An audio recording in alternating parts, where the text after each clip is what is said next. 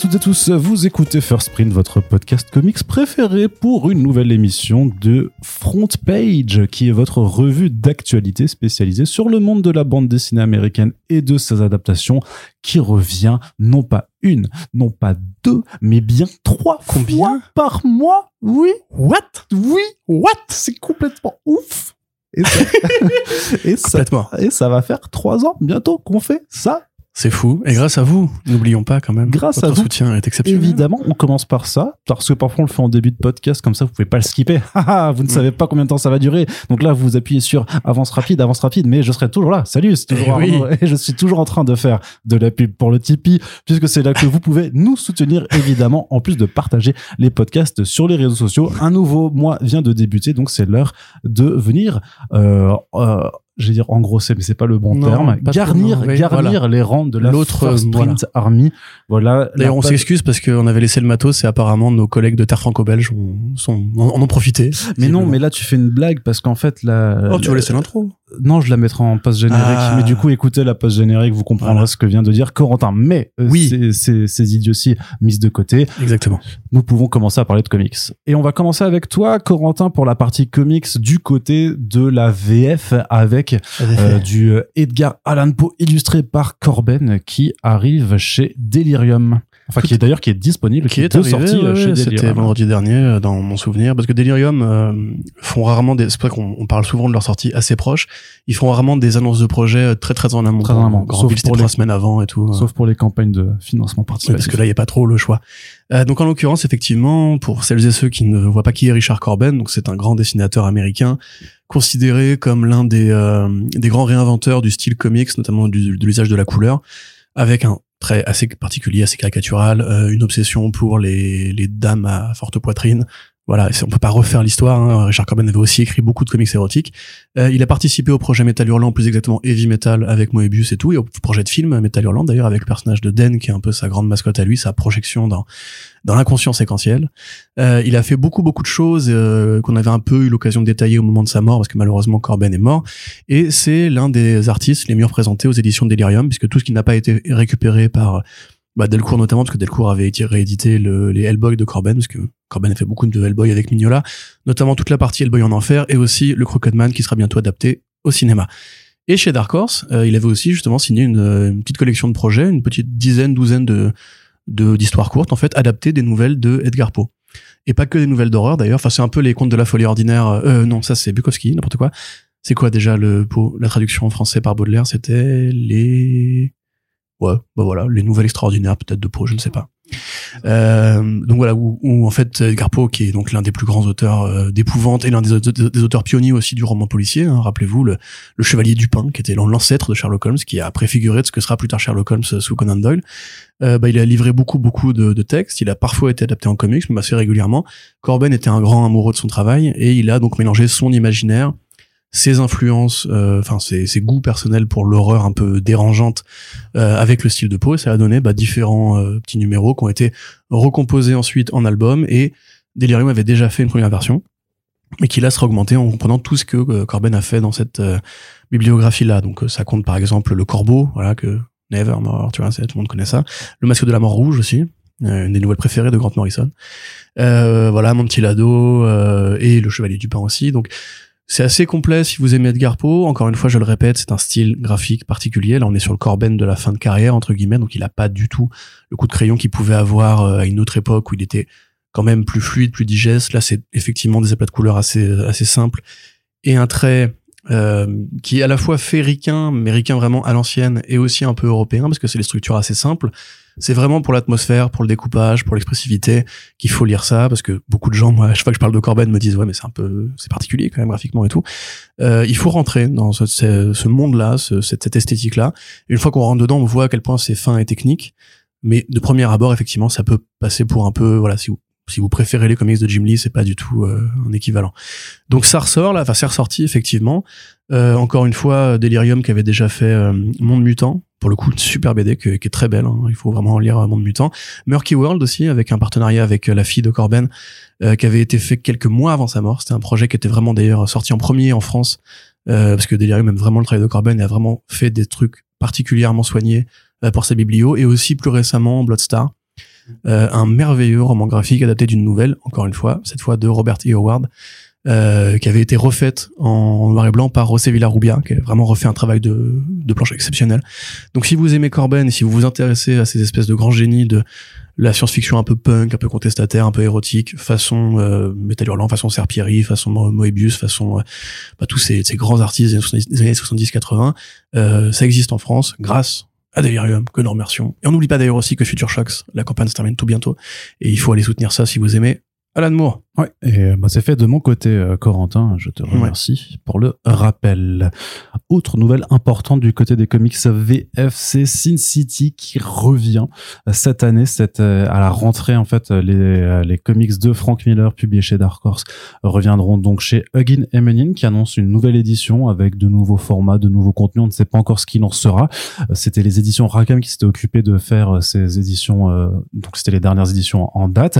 Ils avaient annoncé, je crois que c'était l'année dernière, qu'ils avaient annoncé qu'ils arrêtaient. Mmh, Euh, absolument, ouais. sans explication d'ailleurs. Sans explication, alors dans le communiqué, enfin sur sur les réseaux sociaux, Guinémenin a dit, a dit que le précédent éditeur avait, avait eux-mêmes décidé d'arrêter. Alors est-ce que c'est pour des raisons de de, de coût de licence qui n'étaient plus en accord Je avec pense. leur, euh, c'est fort possible. Mais pas que, parce que aussi euh, les droits de Sin City, qui étaient historiquement chez Dark Horse, mais en Creator Owned, bah, ont basculé chez Frank Miller Presents. Donc probablement que ça a dû faire sauter, euh, oui, oui, si, si. Bon, ça a dû faire sauter en fait les accords qui avaient été signés précédemment ou euh, en- entraîner une renégociation, j'imagine, parce qu'il y a de nouveaux Sin City qui arrivent, Bah ouais, ouais. avec le Blood and Sound, je crois, le western, et Sin City en couleur avec Manara. Donc euh, voilà. Donc voilà, ça, ça a certainement dû remettre les cartes sur table et donc Rakam passe la main. Ça veut pas dire ça. Ça veut dire ça non Ça plus pas dire ça. Ouais, mais moi j'aime bien, j'aime bien en fait dire euh, des expressions qui qui n'ont pas ce sens là, Je sais. mais que tout le monde a compris quand même en fait. Oui, tout, oui, tout le monde avait fait. compris ce que je Ça a voulais dire. rebattu les cartes. Voilà. Voilà. ça les a remis sur la table aussi. Oui, bien sûr. Sais pas. Après les avoir battus, tu, tu bien les mettre quelque part. Bon voilà, donc tu les mets sur la table. et ce que je veux dire, voilà, donc c'est que c'est Huggin et Menin qui euh, reprennent ces éditions, en tout cas qui reprendront ces comics à partir de la rentrée prochaine. On a quand même vu que le catalogue comics de Menin se développe de plus en plus euh, depuis quelques années.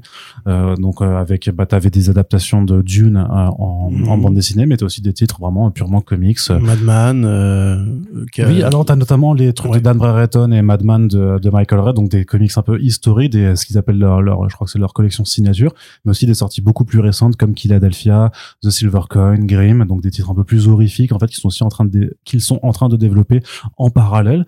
Et donc Sin City, ben, euh, je t'avoue que moi vu que j'ai le Big Damn Omnibus euh, en VO Qui est qui est horrible, voilà, qui est illisible. horrible C'est et qui sert littéralement en fait à, à tenir les fondations de l'immeuble en fait je, je l'ai- prêté euh, c'est un livre porteur. c'est ça. ça. mais mais c'est vrai que je suis intéressé de voir quand même les, les nouvelles couvertures ont été dé- dévoilées déjà et je serais curieux de voir quelles éditions au pluriel peut-être euh, ils vont proposer pour ce qui reste un monument du polar en bande dessinée. Oui, d'ailleurs, Rackham était euh, pas juste les derniers éditeurs en date, c'était les seuls éditeurs. C'est ça, ils avaient, euh, je, voulais, je voulais être sûr, parce que je, je- je n'étais pas sûr pendant qu'il n'y avait pas eu une précédente euh, édition juste avant, mais c'est Bah, ça. euh, alors, à, à moins d'une erreur, peut-être que l'édition USA a peut-être tenté un truc, mais très tôt, parce que c'est dès 94 que Rackham signe les droits de Sin City, donc euh, Ah oui, ouais. c'est 91, 92, je crois, Sin City, donc c'est vraiment très très tôt. Euh, moi, j'avoue que ça me, ça me, ça m'enchante et ça me fait Ça peur. te chagrine un peu. Bah, j'ai découvert Sin City en VF, hein, évidemment. C'est une histoire que j'ai déjà beaucoup racontée. C'est un peu mon premier vrai comics, euh, si on fait exception de Invincible que j'ai eu quand, quand j'étais ado ou de quelques machins à la, à la- au CDI du lycée. Ah, pareil, moi- encore les CDI je sais pas. Moi, je lisais, je les lisais à la médiathèque de mon village euh, quand le film était sorti et que j'avais pu le voir en DVD rip euh, chez un copain parce que forcément j'avais pas le droit d'aller le voir au cinéma à l'époque. Oh mon dieu.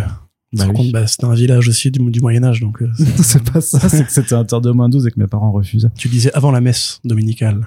Parce que c'est obligatoire en Alsace. Il faut savoir quand même que le catholicisme n'est pas interdit en Alsace. Bref. Il est Euh, pas interdit en France. Après, vous alliez tuer, enfin, vous alliez sacrifier une, une jeune vierge pour euh, honorer les dieux et que les récoltes soient bonnes. C'est pas ça le christianisme, hein, tu sais. Non, c'est l'Alsace. Donc, euh, oui, donc j'ai découvert avec ces, ces, ces VF là, et en fait, j'aime beaucoup ces VF. Il y a, y a des mots d'argot très particuliers, genre le, c'est Marv qui toujours c'est, c'est nanant.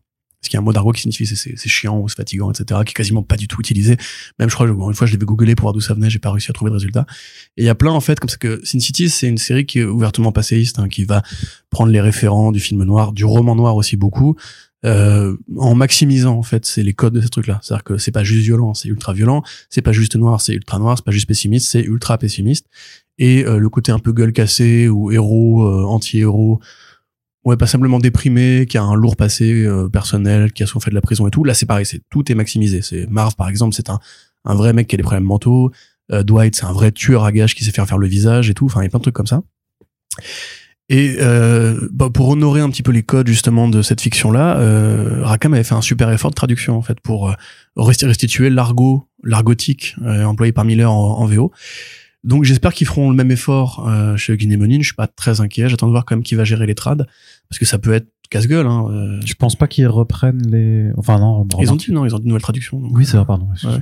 Et justement, c'est c'est parce qu'il y a vraiment une science du langage euh, dans Sin City et c'est très narré. Enfin, c'est très bavard. Hein, Sin City, c'est euh, vous voyez les les scènes de bagnole, par exemple, vous avez des grandes colonnades avec beaucoup beaucoup de narratifs justement façon euh, feuilleton littéraire, façon feuilleton pulp et tout. Et à côté de ça, effectivement, les dessins eux sont plus minimalistes, quoi qu'ils soient évidemment exceptionnels. C'est ça a été révolutionnaire. Hein, City, on l'a déjà dit plein de fois. Euh, même le film a eu un petit impact à l'époque au niveau de l'usage de la colorimétrie. C'était un peu un des premiers grands films qui utilisait comme ça le, le décalage de couleurs sur un fond noir et blanc. Il y a eu des clips de rap qui utilisaient cette, cette- cette- cette esthétique. Il y a eu le jeu Mad World de euh, Ouais. Platinum Games qui était un plagiat avéré de l'esthétique Sin City.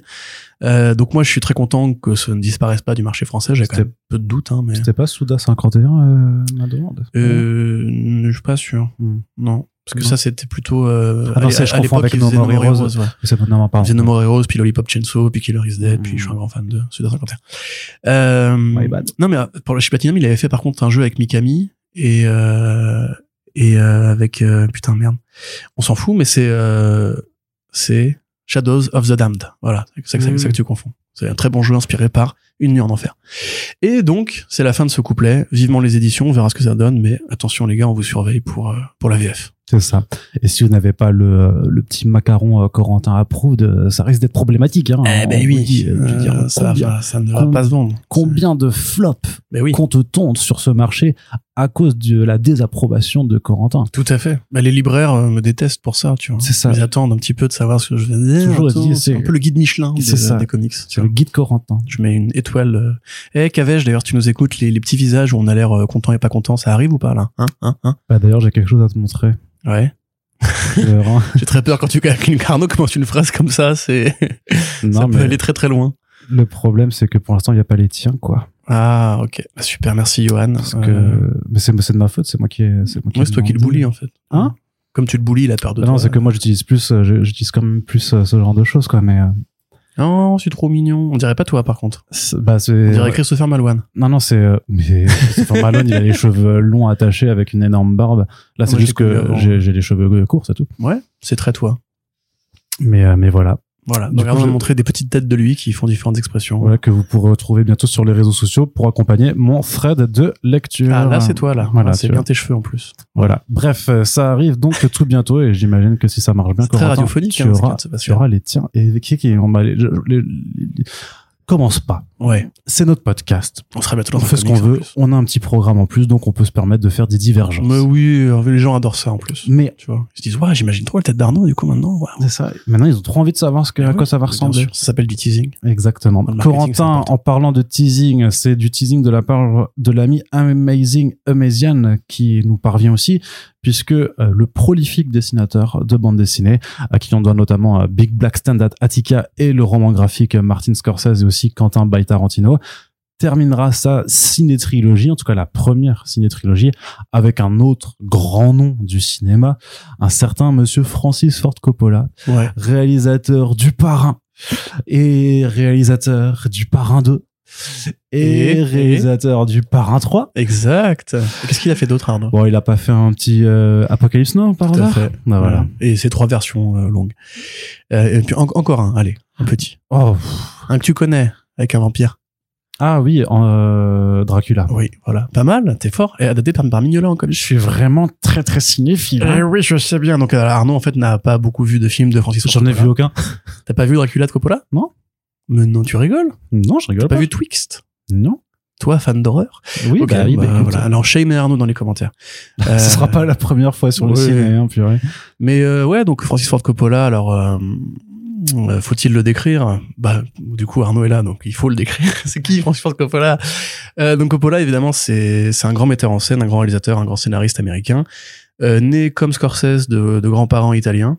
Euh, donc des grands-parents qui ont immigré vers les États-Unis, donc il a grandi dans une culture itali italianophone, italophone. Arnaud, tu peux faire un petit maquet? Italophone, maquet. Voilà, merci. C'est la caution. Nous sommes validés par l'Italie. Tout à fait. Euh, C'est-à-dire que c'est la culture de la et famille. là, on est invalidé par l'Italie en une seconde. J'ai le droit, j'ai les racines. Euh, oui, Racine. Et c'est que Euh. Francis euh, et Martine, ils étaient bons copains. Et ils ont fait des C'est ma faute. C'est ma faute. Je, je l'ai incité. Ils ma ont fait les films ensemble. Eh oui. Et Maquet, c'est des bons, molto bene les films. hein. Donc, euh, il a, il a commencé un petit peu avant la génération qu'on va appeler le nouvel Hollywood, c'est-à-dire qu'il commence en 63 avec Demon Chatress, qui est un remake de de ah, de Psycho, je crois, Euh, quasiment plan par plan, enfin dans mon souvenir. Il fait différents projets de films, de scénarios, et effectivement, après avoir été repéré, il va commencer à monter euh, les, les échelles d'Hollywood en faisant le premier film Le Parrain, très très grand succès critique et aussi succès commercial à l'époque, qui obtient des tonnes de prix. Une suite est mise en route, ce qui devait être une sorte de duologie finalement. Les studios vont beaucoup le presser pour faire une suite, un peu comme euh, voilà comme en comics ça arrive parfois. Et lui, bah ruiné et sur le point de déposer la banqueroute parce qu'il avait investi de son propre argent pour faire des films qui n'ont pas marché malheureusement. Il accepte finalement de revenir. Il fait le Parrain 3 qui a été remis récemment en version director's cut. Il a aussi fait effectivement Apocalypse Now, immense tournage, immense projet de cinéma, film culte que vous devez de voir et de revoir dans toutes les versions, et le documentaire Art of Darkness aussi qui est merveilleux euh, et que tu dois tu, tu vas kiffer en plus ça pour le coup parce que c'est vraiment au niveau euh, film de fou c'est incroyable. Euh, il a fait donc Dracula effectivement, il a fait plus récemment Twixt, Tetro, enfin Tetro, Twixt et là il prépare Megalopolis. C'est le père de Sofia Coppola, c'est l'oncle de Gia Coppola, c'est le l'oncle aussi de Nicolas Cage. Le saviez-vous, le vrai nom de Nicolas Cage, c'est Coppola. Et oui, mais comme il voulait pas euh, percer sur son nom, il a décidé de prendre Cage. Voilà. Et donc, euh, quelle famille de cinéma incroyable. Et c'est aussi, je crois, le fils d'un compositeur, euh, Carmine Coppola, Car- Carmine Coppola, qui a travaillé en partie sur l'orchestration de la musique du pain. Mais oui, Carmine. avec Nino Rota. Ouais. Et Carmine. le cousin Carmine de la famille. Ça va être très très long. Donc on sait effectivement l'amour que Amézian a pour cette génération de cinéastes. Il nous l'avait déjà de toute façon déjà dit. Euh, après, avoir, après avoir fait Scorsese, c'était logique qu'il fasse euh, Coppola. Donc ça s'appellera Don Coppola par. Euh, ça va raconter effectivement bah, la vie de ce grand metteur en scène avec toujours pareil la mise en abîme du personnage, enfin de, l'homme avec une vraie biographie dessinée comme ses œuvres. Donc euh, voilà, c'est un artiste très complet, Amézian, artiste beaucoup en numérique, qui utilise effectivement pas mal de référents, d'aplats, d'inserts, etc., qui sont super bien, super bien rendus. Euh, comme tu l'as dit, c'est la fin de la première trilogie, mais une deuxième a priori, parce que le Rocher a l'air, enfin les éditions du Rocher qui éditent cette trilogie ont l'air assez contents. Il nous avait Oui, murmuré puis- quelques noms un peu moins connus. on Oui, parce dire, que parce qu'il faut dire que Scorsese, Tarantino, euh, Coppola, c'est un peu le Oui. le, bingo du euh, de la has- hashtag cinéphilie. Je suis euh, cinéphile, j'ai vu voilà, tous les. Tarantino. Je suis cinéphile, j'adore Shining et Fight Club, tu vois. Voilà. C'est, Donc c'est, c'est très bon film, hein, mais il y a, voilà. c'est qu'il y a d'autres réalisateurs et réalisatrices euh, qui existent et ça pourrait être intéressant d'avoir une seconde trilogie sur quelque chose de plus underground, C'est plus à ça. côté. Ou enfin, euh. même plus connu, enfin moins connu, mais Enfin, quand moins. même connu dans le. Tu vois, par si vous pensez par exemple au mentor de Scorsese qui lui avait un peu appris la mise en scène et qu'il avait beaucoup orienté au début de sa carrière. Je ne dirais pas de qui il s'agit, mais vous pouvez peut-être vous douter que ça va probablement être lui, par exemple. Qui Ouais, parce que sinon tu peux très bien faire ensuite. Bon, bah après je vais faire euh, Stanley Kubrick, Steven Spielberg et James Cameron. C'est ça. Ouais, il y en a bien qui font des bouquins sur Michael Bay, tu sais.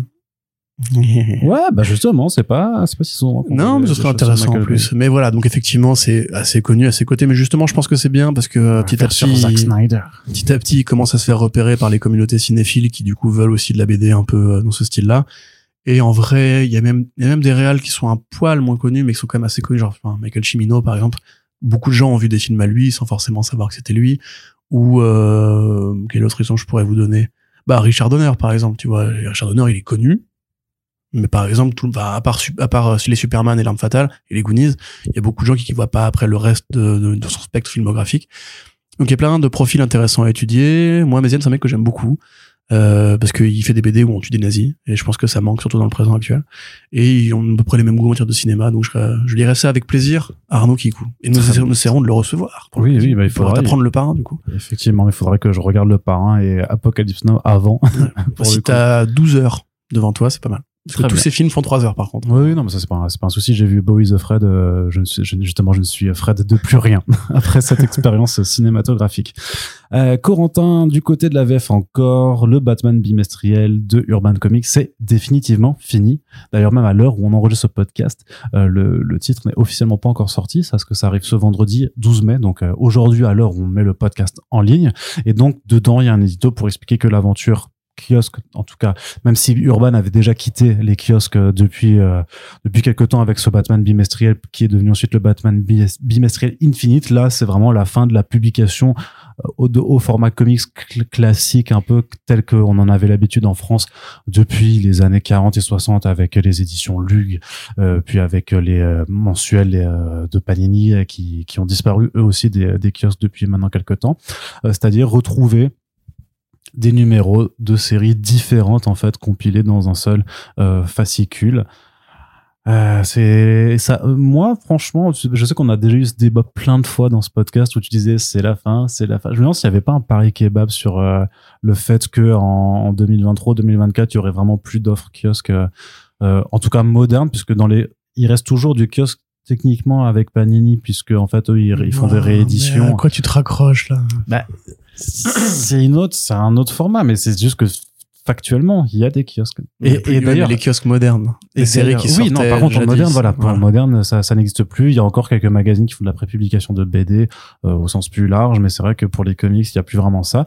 Parce que, parce que l'autre jour, j'étais, j'étais en train d'attendre le RER et il y avait un kiosque à côté. Oh, Et là, qu'est-ce que je vois? Et je vois un monsieur, somme toute de sûrement de notre âge, qui regarde et qui regarde et qui là, il y avait les, euh, justement le Mighty Marvel euh, Spider-Man euh, qui qu'ils éditent là où ils réimpriment euh, la série Amazing Spider-Man depuis ses débuts. Et là, je le vois et il le prend et je vois qu'il ouvre et qu'il feuillette le sommaire. Et là, quelle ne fut pas mon idée d'aller m'approcher de lui de façon super bizarre et de lui faire Eh, tu sais, c'est moi qui ai écrit l'édito euh, dans le.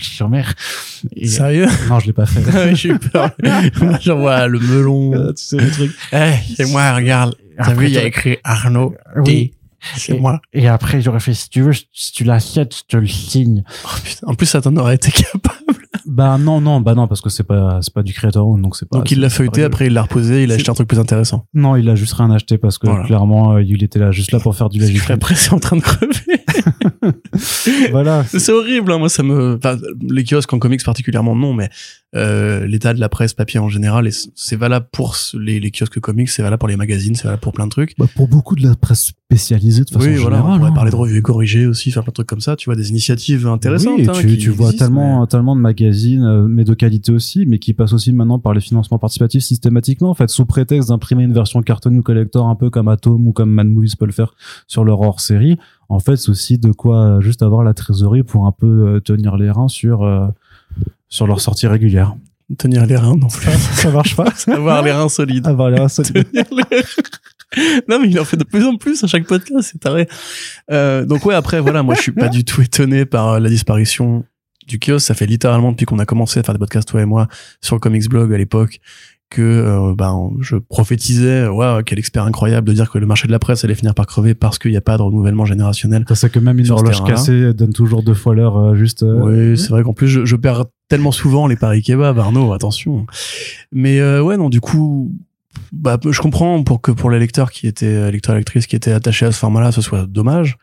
Après, Mais- honnêtement, pour le Batman bimestriel, le, le fait est, c'est que la moitié du, euh, du, du sommaire, donc euh, c'était les séries Batman, les détectives comics, ils avaient, euh, je sais pas combien de mois de retard sur les publications librairie, donc c'était déjà limite, c'est pour ça que c'était limite extraordinaire que ça ait pu durer avec ce décalage à l'inverse de ce Mm. qu'on a d'habitude pendant, pendant quand même euh, un an ou deux. Donc, euh, Puis t'as peut-être aussi des économies d'échelle. Je veux dire, s'il y a une crise des matières premières et que chaque bouquin est plus risqué, là, dans la mesure où le marché, enfin, les, le- la somme de consommateurs de ce genre de format-là s'érodait, c'est assez naturel que ça finisse par aller au charbon, quoi. Donc, euh, euh, pas, du coup, non, pas aller au charbon, du coup, ça allait au, ou à la poubelle. tu vois. Ouais. Même c'est ta faute, là, tu m'as, voilà, c'est un hommage que je te rendais. Euh, donc, moi, non, voilà, il faut quand même, je vais répéter les arguments habituels. On est un pays qui préfère la librairie, on est un pays qui préfère les beaux albums. Chaque fois qu'on a un auteur américain, il nous dit, ouais, les éditions françaises, c'est vachement cool. Euh, J'ai découvert là, la BD en arrivant. Bah, franchement, j'étais super fier, etc. Ce que nous a dit Jacob Phillips, ce que nous dit, ils ont dit euh, Mark Wade, euh, pardon, Ramvey et euh, Mike Perkins. Et effectivement, je pense qu'il faut être fier de ça. Il faut cultiver justement le fait qu'on soit un pays qui fasse de belles éditions. Le kiosque, bah, c'est un format magazine, donc mécaniquement, dans la mesure où il y a de moins en moins de consommateurs de magazines, et même la survivance du MOOC, je commence un peu à, en douter parce que cette espèce de format hybride qui concerne une partie, à mon avis, une démographie très particulière de, de lecteurs qui sont justement, comme tu dis, dans notre tranche d'âge, qui ont un certain pouvoir d'achat, qui sont passionnés par certaines cultures. C'est pas du tout grand public, c'est pas du tout aussi grand public que de passer devant un rayon BD à Cultura ou à la Fnac avec tes gamins et le gamin qui te tire la jambe et qui te dit euh, je veux tel BD etc tu vois donc euh, à mon sens c'était naturel c'est normal et euh, c'est pas grave dans le sens où en fait le produit qui, qui nous reste enfin est quand même plus avantageux au niveau quantité prix et plus avantageux que les l'offre les offres américaines aussi au niveau quantité prix donc pour moi c'est pas enfin je m'en remettrai quoi je suis Mm. désolé pour celles et ceux qui y tenaient hein, mais personnellement je trouve ça Non, naturel quoi. t'as pas, t'as pas forcément grandi avec ça, on va dire. C'est pas quelque chose avec lequel t'as, t'as vécu et euh, Bah, pas forcément quelque chose qui a été ta- attaché. Mais quand Si, tu regardes, si. c'est euh, qu'on faut pas, faut pas comparer avec ce qui est pas comparable. Mais c'est vrai que tu revas 10 ans en arrière, ne serait-ce que 10 ans en arrière, en 2013, euh, il y avait encore une offre majoritaire chez Panini en tout cas qui était sur euh, ce kiosque mensuel et c'est vrai que tu avais trois numéros pour 4 balles ou 5 balles ben, c'était vraiment tu, vois bien que pour les gens qui, étaient là-dedans depuis quelques années et qui ont vécu les dix dernières années passées, c'est devenu un, enfin, il y a eu un, un vrai changement de paradigme euh, et pour leur portefeuille aussi. Oui, mais il y a 10 ans, les 100% Marvel, c'était des cartonnets souples, euh, Mais moi, je les aime affreux, bien. terrifiants. Non, enfin, non, non, les 100% non, mais j'ai une Marvel, nostalgie pour ceux-là aussi, mais je veux dire, enfin, les t'avais 100% pas en semi-souple, là, ils étaient vachement bien. t'avais pas une hein. énorme plus-value à passer euh, en album si tu pouvais lire tous les mois en, tu vois, enfin, l'arrivée d'Urban Comics et la, la montée en qualité, hein, je suis désolé, je suis pas partisan Bah, particulièrement, C'était mais la généralisation du cartonné surtout. Quoi. Oui, puis même du, du, du travail de Fab. Enfin, je veux dire, euh, c'est pas non plus, voilà, mais moi, ce que je me souviens quand j'ai commencé à lire du Marvel et que j'allais chez Gibert choper des tomes relativement récents, enfin, tu, tu t'ouvres la couverture, elle te reste dans la main, tu vois. Enfin, euh, ou après, c'était de l'occasion, hein, évidemment. Mais euh, je pense qu'il y a aussi voilà une élévation de la qualité générale, une élévation de la fab, une élévation de plein de trucs, et puis Ouais, aussi ce- un ce- lectorat ce- qui s'est cimenté, tu vois. Après, ce, ouais, ou, euh, ou, euh, ou euh, gentrifié, mais parce qu'on t'opposera aussi la qualité de la fab à l'accessibilité. Et que au final, le comics qui était justement parce que euh, l'avantage du format souple, même si c'était de mauvaise, qualité, que ça, parce qu'on servait, si t'en prenais pas soin, c'était justement que c'était abordable et que ça permettait à plein de gens de le découvrir euh, et à toutes les toutes les bourses. Et on t'opposera toujours le fait qu'aujourd'hui, ben voilà, hors petit prix et hors Urban Nomade euh, maintenant, euh, qui est qui est l'équivalent chez de, chez Panini, bah c'est 15 balles minimum en général pour te mettre un album de BD. Oui, certes, mais enfin, je veux pas. En fait, j'ai peur de commencer une phrase que je vais pas assumer ensuite, mais euh, la BD, ça a un prix en fait. Non, mais tu vois, Moi, moi, je suis d'accord. Les prix sont trop. Ça, c'est clair et net, etc. Mais on n'est pas un, un circuit de valeur où je sais pas. là, actuellement, dans la grande distribution, tu vois, les mecs ils montent les marges pour se faire de la thune. Dans la BD, ça, ça n'existe pas. La plupart des éditeurs euh, travaillent pas sur des marges euh, colossales. C'est la création du produit qui impose les prix. Et euh, est-ce qu'on veut revenir en arrière? Est-ce qu'on veut se dire, maintenant, en fait, je veux bien des BD moches ou mal fabriqués parce que ça va faire baisser de 3-4 Mais il y a- euros? mais il y a- un entre, il y a un juste milieu. Tu peux avoir parce que la, la fab des des, euh, des anciennes petits prix de Panini en semi souple là, ou semi dur, tu les mets bien. Tu tu l'as, tu sais même euh, toi tu trouvais qu'elle était cool en plus. Avec- C'était c'était du rigide, hein. C'était pas du semi-rigide. euh. C'était pas du c'était pas du cartonné complet. C'était cartonné, ça, mais- ça tenait en ça donnait l'impression d'être rigide mais techniquement tu voyais que c'était du c'était un, un entre deux, c'était peut-être peut-être même de tu peux pas vraiment le plier hein, pour faire un truc pour écraser les non mais disons c'est peut-être que de l'intégra comme euh, les intégrales de de Don Rosa ou les euh, les Urban Chronicles là ou les prochaines intégrales de Tortue Ninja de de iComics parce que je veux dire c'est que il y a une forme d'entre-deux qui à mon avis c'est pas juste c'est soit le cartonné très très cher soit le souple euh, dégueulasse et hyper pas cher il y a peut-être un- une forme d'entre-deux justement Oui, avec un, un semi et encore une mais fois il faut tirer les prix vers le bas de toute façon. Pour que les gens, enfin, pour créer des passerelles, il faut faire ça. Ça, je suis d'accord avec toi. Mais à mon sens, le, le, le même le kiosque en lui-même, enfin, je veux dire, Après, c'est juste que les gens ont peut-être moins l'habitude aujourd'hui d'avoir ce format quand même qui, Bah, qui moi-même avait surpris à l'époque hein, quand j'avais découvert ça, qui est de tu lis un numéro d'une série puis un numéro d'un truc qui en a rien à voir et en fait, il faudra avoir euh, la suite des deux séries Mmh. ou trois ou quatre mais le mois aussi d'après. euh, les, les, les gamins ou les adolescents ont plus la culture en fait d'avoir des, des boîtes en plastique où tu mets tous tes kiosques avec euh, des petites languettes pour savoir quel numéro est. Enfin, tu vois, moi, genre, pour le coup, j'ai vu ça chez mes, chez mes grands-parents ou chez mon oncle, tu vois, qui, pour le coup, était un lecteur de, de revues de, de, science-fiction. moi, je pense qu'on est passé plus à une ère, les belles bibliothèques avec les belles reliures, euh, les, les beaux omnibus qui pèsent 48 kilos et qui soutiennent les, euh, les murs de chez Arnaud, par exemple. Euh, voilà, il y, a- il y a aussi peut-être que t'as raison, c'est une gentrification dans un sens parce que maintenant il y a aussi l'objet livre et c'est pas c'est pas pour rien que Tachon se met à faire maintenant, tu vois, des intégrales de Marvel avec du papier euh, verni, tu vois, limite quoi. Et tu te dis non mais là par contre ça c'est vraiment un caprice. Après, il y a toujours, oui, mais c'est du, c'est pour du marché de niche de collectionneurs. Il y a toujours eu des offres de luxe pour des collectionneurs de la même façon que tu peux t'acheter euh, euh, une montre euh, Go Sport à 20 balles ou alors une montre. FP euh, jaune à 8000 balles comme celle de Macron, tu veux dire? Voilà. bah, Bravo Arnaud, t'es politique, c'est bien. Euh, vu quoi? Il est engagé, vous avez vu, hein? J'ai rien fait dire. Non, mais tu vois ce que je veux dire. Je vois ce que tu veux dire, mais euh, tu vois, regarde, pareil, un problème tout bête qui fait que moi, pour le coup, euh, acheter du kiosque, c'est pas intéressant. Je vis dans une passoire thermique, qui est aussi une passoire euh, aquifère, tu vois, c'est-à-dire que les murs sont, ils pourrissent. Tu veux pas vivre dans un appartement plutôt qu'une C'est en passoire cours, c'est en cours, c'est en cours. mais euh, ah, extra, extraordinaire, je viens de comprendre le jeu de mots, Arnaud. Euh, mais tu vois, voilà, c'est moi dès que je ramène des magazines, même des bouquins, ils gondolent en une semaine. Tu vois, c'est et là pour le coup, c'est pour ça que j'ai arrêté de te prêter des BD. Je voudrais bien que tu me rendes mes berserk en fait. ils sont encore dans le fourreau, t'inquiète. Maintenant que tu me le dis. Mais euh, tu vois, quand justement, bah, comme quand Beaujon m'a prêté ses bouquins, euh, je les ai mis à côté de mon radiateur pour être sûr qu'il gondole pas, pour pas lui rendre du matériel pourri, tu vois. Et ça, bah, on s'en rend compte maintenant que le- il y a des lois qui passent par rapport au passoire. Euh, c'est qu'en fait, beaucoup de gens en aglo sont dans ce cas-là. En fait, il y a plein de bâtiments qui retiennent pas bien la flotte, les murs qui pourrissent et compagnie. Et bah sur du kiosque, ça a un impact parce que les, pa- les pages sont plus fines, ou alors parce qu'il n'y a pas de couverture pour les pour les protéger. Ça a un vrai impact. Je veux dire, on avait acheté euh, Rock Gallery euh, parce que Céane voulait euh, voulait acheter cette chouette. mini-série, tu vois BD. le ça. numéro 1, enfin on aurait dit genre au bout de 10-15 jours qu'il avait pris la flotte. Et ça par exemple, bah effectivement, particulièrement aux États-Unis quand même parce que les kiosques français étaient quand même de meilleure qualité. Les kiosques ricains, la qualité du papier, l'épaisseur du papier, mais c'est c'est abject quoi, c'est odieux donc euh, Ah bah, non, quand moi mes kiosques, prends- je les mets dans une valise sous, sous clé et je les mets dans un endroit où c'est un peu sec quoi. Bah, quand tu prends les single issues de DC Marvel en standard, euh, parfois la couverture, c'est t'as l'impression qu'elle est limite Ah ouais, ouais. aussi fine que les pages intérieures. C'est euh, ouais, c'est vraiment pas ouf. Bref. On continue du Oh, côté de, est de- voilà, c'est quand même une, une, une page d'histoire qui se tourne. C'est pas l'histoire étant cyclique, c'est pas dit que dans 10 ans, soit de nouveau en train de faire. Oh, t'as vu quand même, il y a plus de librairie, maintenant il y a que des kiosques de nouveau. Lol, ça n'arrivera pas. Mais bref, c'est pas grave, on peut toujours rêver euh, sur Terre 2. C'est en tout cas ce qu'il se passe. Shadowman qui est de retour en jeu vidéo du côté de chez Valiant. Ils ont annoncé un jeu qui s'appelle Dark Legacy. Dark D-A-R Q-U-E et pas D-A-R-K. Avec même un petit prologue qui est sorti au SBD là de, de vendredi, de samedi passé. Valiant qui avait aussi annoncé récemment faire des, enfin, enfin qui avait officialisé ses plans de publication pour des romans young adult euh, qui reprennent ses, ses personnages. Valiant Comics, hein, pourtant, mais qui ne sort pas de comics, qui continue de Mhm. faire un single issue par mois. Malgré tout, euh, le jeu Shadowman c'est fait par Blowfish Studios. Ils avaient annoncé ce partenariat en 2019 de, de mémoire. Donc ça fait quand même quelques années que les choses sont en développement. Et j'imagine que eh bien, tout vient à point à qui cette attente, sachant que Shadowman avait déjà eu droit à un premier jeu vidéo à l'époque avec Acclaim, qui était sorti sur Nintendo 64 notamment, qui a eu droit à un remaster a- l'année dernière. Et j'imagine que c'était un truc euh, relativement populaire et que c'est pour ça qu'ils ont euh, choisi ce personnage pour en faire une forme de suite. Ou du moins Tu- tu- bizarrement là-dessus. Bah, c'est juste pour savoir si toi ça t'intéresse de jouer du Shadowman euh, un petit peu ou pas quoi. Attention, la réponse va vous surprendre. Non. Non, euh, bah je j'ai découvert moi Shadowman récemment euh, grâce avec la nouvelle série. Euh, bah c'est John Davison ou pas d'ailleurs De Cullen Bunn et John Davison sur le premier arc. C'est ça. c'est, euh, Et euh, du coup j'ai redécouvert rétroactivement le travail de Garcenis parce que je, je me dois de lire tout ce que fait Garcenis.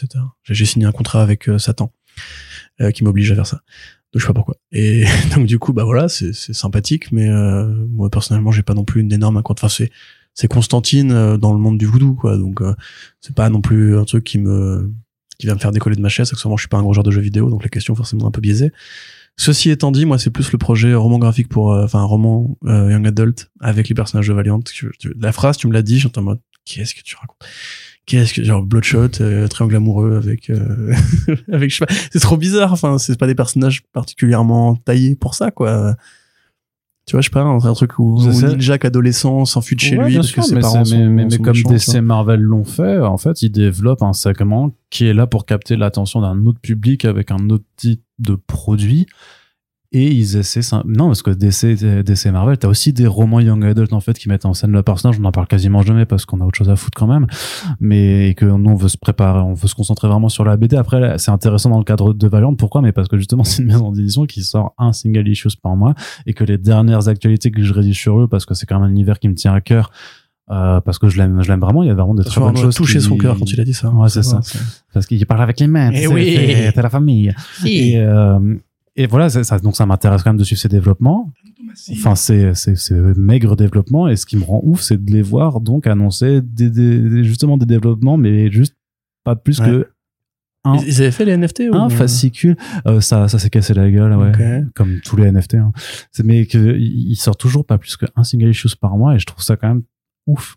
C'est vrai. Je, je- Ouais. c'est- Bientôt, ils feront des comics avec des IA euh, pour économiser sur la masse salariale. Non, mais ils sont pas comme ça. Ils feront Non. du webtoon. Non, non, ils se, ils se- bah, C'est le euh, prochain, le prochain filon. Qui Oui, va mais durer- après, va durer un an et demi. Oui, mais après Webtoon, faut payer les gens aussi pour en faire. Donc, si c'est un problème financier, je sais pas. euh, s'ils ont pas les, s'ils ont pas les sous pour payer des gens à faire des comics, ils en auront pas pour euh, pour faire des webtoons non Mhm. plus. Hein. Faut faire des podcasts narratifs. Ah, euh, oui, pourquoi pas. Tu vois, enfin tous les créneaux un peu genre de, de croutonnard, ils vont tout faire. Ils vont dire, les comics, ils arrivent quand? Ils arrivent pas. Ils arrivent, Ils pas. fini, Ils arrivent pas. Par contre, il y a un comics qui arrive, c'est Dan Panosian qui revient à l'univers de Lewis Carroll avec Alice Never After. Il y avait déjà eu un premier Alice Ever After de, de mémoire. Et donc là, c'est, il y a un N en plus. Et oui, et ça change tout. Et, Et ça nous parlait de quoi alors? Alors, Alice Never After, enfin Ever After, ça poursuit une piste de réflexion qui est assez régulière dans l'œuvre, euh, dans les réinterprétations modernes de l'œuvre de Carroll. C'est celle de la drogue. C'est en partie. Euh, c'est celle effectivement qui dit que Alice, qui au départ est une, une enfant ou une très jeune adolescente dans le, dans le roman et dans le film de Disney, dans tout ce qui a été fait par rapport à cet univers, va grandir euh, sans euh, perdre perdre contact avec le pays des merveilles. C'est-à-dire que ce qui est au départ un songe, et a priori, enfin c'est c'est canonique puisqu'il y a vraiment une suite, il y a pas mal de suites au roman Alice au pays des merveilles. C'est un vrai univers en fait. J'ai découvert quand il y a eu la suite avec euh, Sacha Baron Cohen au cinéma du film de Burton. De l'autre côté du miroir. Exactement. Apparemment, il y a vraiment plein de tomes où on, est, on va vraiment développer à fond la mythologie du monde du pays des merveilles avec différentes allégories X ou Y, parfois non sensiques, parfois non, non sensiques. Euh, Donc sensique. Donc sensiques.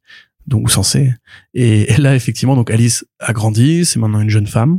Euh, qui a un rapport différent, enfin assez particulier avec la vie. C'est une une femme qui est victime d'abus, X ou Y, je vais pas forcément entrer dans les détails, mais euh, il y a une sorte de plan pour la séparer de, de son héritage, etc.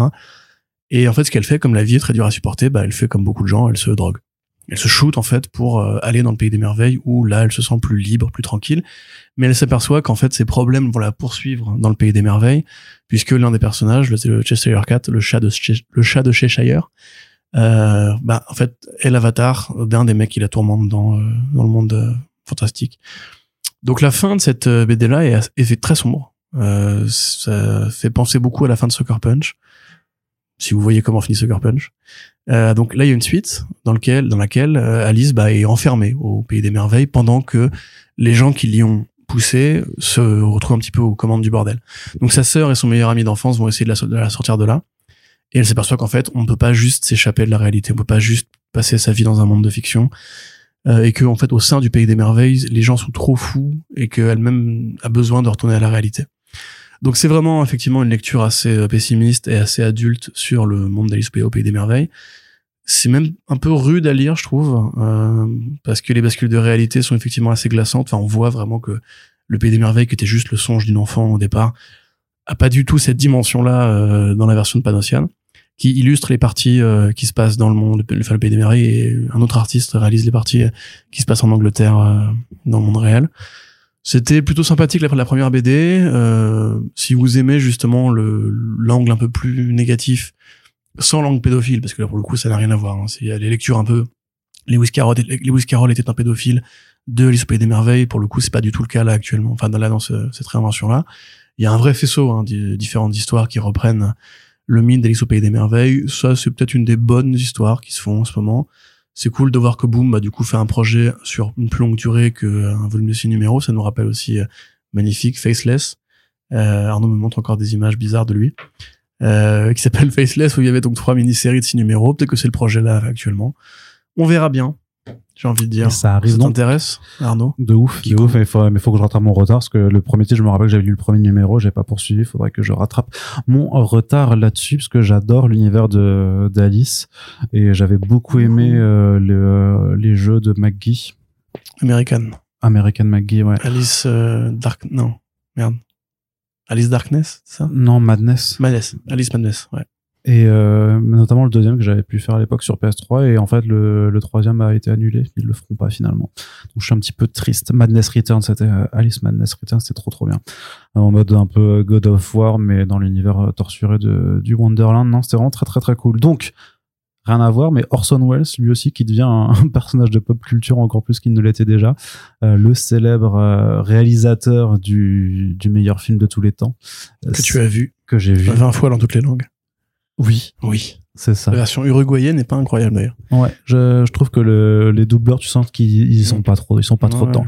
Mais donc de Citizen Sorry, Kane, de euh, Citizen Kane euh, sera le héros de comics dans lequel il va affronter des extraterrestres. Qu'est-ce qu'il a fait d'autre Orson Welles, Arnaud J'en sais rien.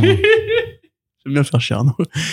Euh, ouais, alors effectivement, ça se base sur une anecdote qui est très connue et qui aussi fait partie un petit peu de, de la légende Orson Welles. Orson Welles, c'est un comédien au départ, enfin c'est un comédien réalisateur qui généralement se donne la vedette dans ses propres films. Euh, voilà, qui a adapté, euh, alors c'était Othello, je crois, qui a fait Le Troisième Homme, qui a fait euh, Le Procès de Franz Kafka, adaptation extraordinaire du, du roman de Kafka. Euh, et qui a fait donc évidemment Citizen Kane, qui est considéré comme un produit révolutionnaire dans son usage de la narration, de la caméra, de la technique, qui a inspiré des tonnes d'œuvres euh, ensuite, euh, jusqu'à David Fincher avec Mank, et aussi euh, euh, Carmine euh, Velvet, Velvet Carmine, un film de Todd, de Todd Haynes avec David Bowie dedans, qui est incroyable. Enfin, pas vraiment, mais vous verrez si vous le regardez. Euh, donc, effectivement, quand il était animateur radio dans l'émission, euh, une émission de science-fiction, le petit théâtre de la science-fiction, comme dans Retour à le futur, euh, Orson Welles avait en fait euh, adapté la nouvelle euh, La guerre des mondes de H.G. Wells, donc La guerre des mondes que vous connaissez très bien, voilà, qui a pareillement inspiré euh, Independence Day, La Mars Attacks, euh, le film de Spielberg, voilà, et La Ligue Gentleman Extraordinaire, tome 2, euh, qui donc va raconter en fait un petit peu l'invasion des Martiens sur Terre comme si c'était réel, comme si c'était un bulletin d'info. Et il va décrire un petit peu euh, bah, où sont les Martiens, qu'ils sont en train de faire, etc. Sauf qu'à l'époque où la radio était encore un, mouvement, enfin un phénomène assez jeune, hein, c'est, y avait pas, les gens n'avaient pas la télé, le rapport à la fiction était très différent. Et donc les gens vont croire que c'est réaliste, enfin que les gens qui écoutent l'émission croient que c'est réaliste, que vraiment les Martiens sont en train d'attaquer, ce qui va causer des mouvements de panique et des mouvements de foule, sur lequel la radio qui diffusait va évidemment profiter pour capitaliser, dire que waouh mon dieu c'était vraiment un grand mouvement de panique, alors qu'a priori l'émission n'était pas non plus écoutée par des milliards d'individus. Euh, et Wells va être interrogé par des journalistes qui vont lui demander pourquoi il a pété un câble comme ça et tout. Il dit non, c'était un, une expérience, c'était une façon de faire et tout. Et donc bah, le fait qu'il se soit l'un des premiers êtres humains à avoir réussi à faire croire vraiment à une invasion extraterrestre à pas mal de gens, bah, ça effectivement participe de la légende du personnage.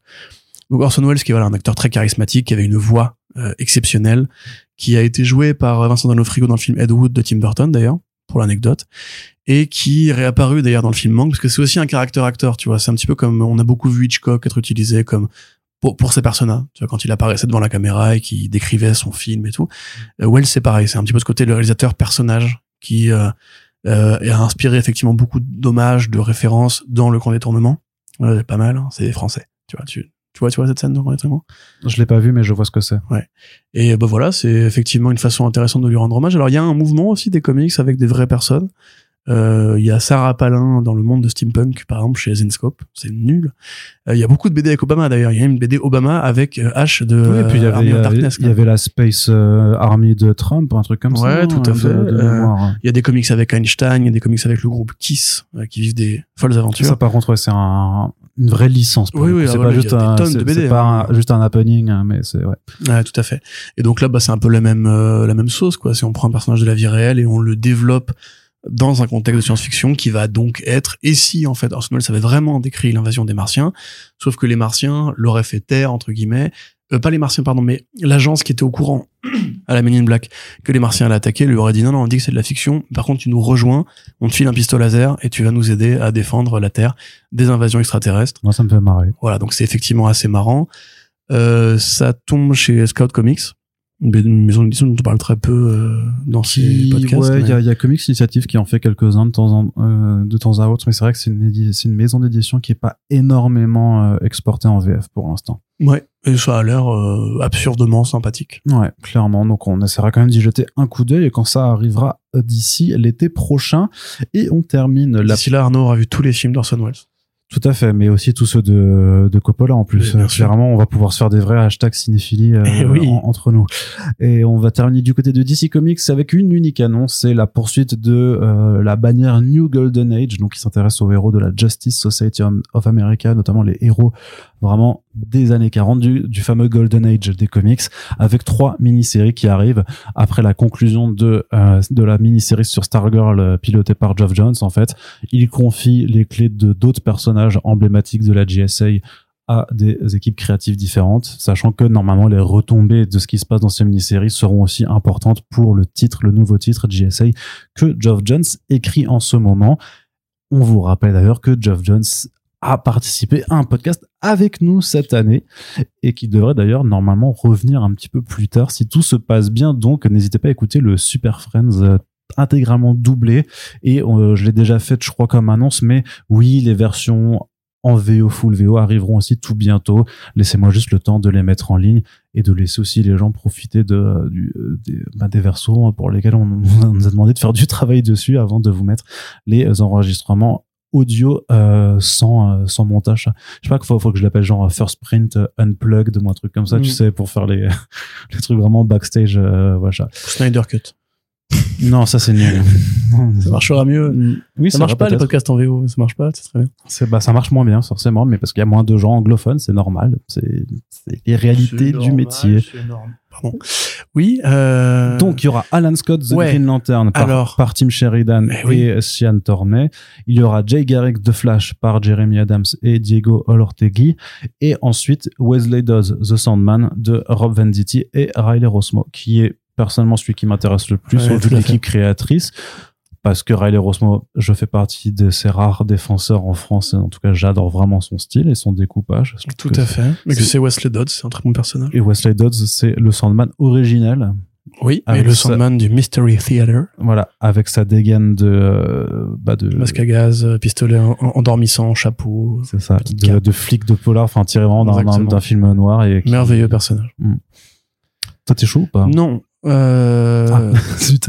Enfin, je suis chaud pour le Sandman, oui, mais après, euh, Tim Sheridan et Jeremy Adams, euh, de facto, enfin, je sais pas des scénaristes que j'apprécie. Leur travail récemment, sur ces dernières années, m'a paru, somme toute, soit complètement inintéressant, soit vraiment mauvais. Particulièrement Jeremy Adams. Euh, en revanche, je suis content qu'on mette en avant les personnages de la de l'âge d'or et je suis très curieux de savoir où va aller la série de GSA à l'avenir parce que c'est une équipe que j'aime bien et je suis content qu'elle revienne. Mais là, voilà, je- un, petit, un petit peu comme pour les séries Fire and Ice et Power Girl qu'on avait légèrement escamoté la dernière fois. Oui, Il y a pas, pour moi, il n'y a pas un- une urgence à faire ça maintenant. Déjà, on a beaucoup de trucs à lire, je trouve, pour le Dawn, le Dawn of DC. Des belles annonces hein, dans l'ensemble. Euh, tout ne pouvait pas être bon. C'est normal. Enfin, tout ne pouvait pas être aussi excitant que The Flash par Cy Spurrier, tu vois. Euh, ou Shazam par Mark Waid. Donc voilà, là, c'est un petit peu pour moi le, back, le bas de catalogue. Et pas le back catalogue. Le bas de catalogue de, euh, du relaunch. Je pense pas que ça va forcément beaucoup Après ça, c'est vraiment une bannière euh, New Golden Age, donc euh, techniquement c'est euh, parce qu'en plus dans, dans les histoires, j'ai envie de dire que Geoff Jones continue de poursuivre en fait sa, sa GSA un petit peu euh, à part de, de tout ce qui est Dawn of DC et sur les trois mini-séries annoncées, il y en a deux qui se situent dans le littéralement passé, dans le passé. hein, donc, Ça, ça euh, peut être sympa. Riley Rossmo qui fait justement les, le New York des années 30-40, ça peut être Ouais, sympa. carrément cool. Non, non, non, c'est pour ça. Mais euh, on, on y jettera un coup d'œil de toute façon avec curiosité, puisque c'est euh, le ce qui nous anime de toute façon, même si c'est un vilain Eh oui. défaut. Eh bien, nous sommes pleins de défauts. Corentin, on en a fini. on, en a, fini pour faire, hein, la partie comics et on va passer du côté des écrans. Ce sera plutôt court, mais vous l'aurez noté que c'est un front page un petit peu plus court qu'à l'accoutumée. Pourquoi? Mais parce que en fait, il ne s'est passé qu'une seule semaine et pas non plus des plus fastes euh, dans, dans l'actualité. Donc forcément, parfois, ça arrive que nos émissions ne fassent que une heure et quelques, mais ça va, on va pas s'en plaindre non plus. Quelque part, ça vous laisse le temps de rattraper les 414 autres émissions qui sont en ligne pour le moment. Allez, Corentin. Et d'ailleurs, il y a plein de super friends aussi sur euh, Comics Blog toujours, hein, si vous voulez. Les, Ouais. c'est vraiment les euh, super friends des années euh, 2018-2020. euh, Ça, elles sont disponibles là-bas. Il y a, y a quand même Il y a pas mal plein de très vieux podcasts. Ouais, mais il y a plein, il y a plein de trucs qui sont encore cool à écouter, je pense. Corentin, donc du côté de la télé, le projet Wild Cards. D'ailleurs, j'ai ma- marqué Wild Cars et donc c'est, il manque un D qui changerait toute la donne parce que Ouais, Wild les Cars, voitures sauvages. les voitures sauvages, c'est, euh, c'est un road trip euh, avec des voitures très C'est un féroces. spin-off de Cars euh, Mm. sur les voitures sauvages. Euh, donc, Wild Cars, qu'est-ce que c'est Oui. à la base C'est une anthologie de nouvelles qui est pilotée par George R. R. Martin, qui, ça, qui est donc euh, le, l'auteur célèbre de euh, A Song of Ice and Fire, donc euh, Game of Thrones. Game of Le Thrones, trône de fer. le trône de fer.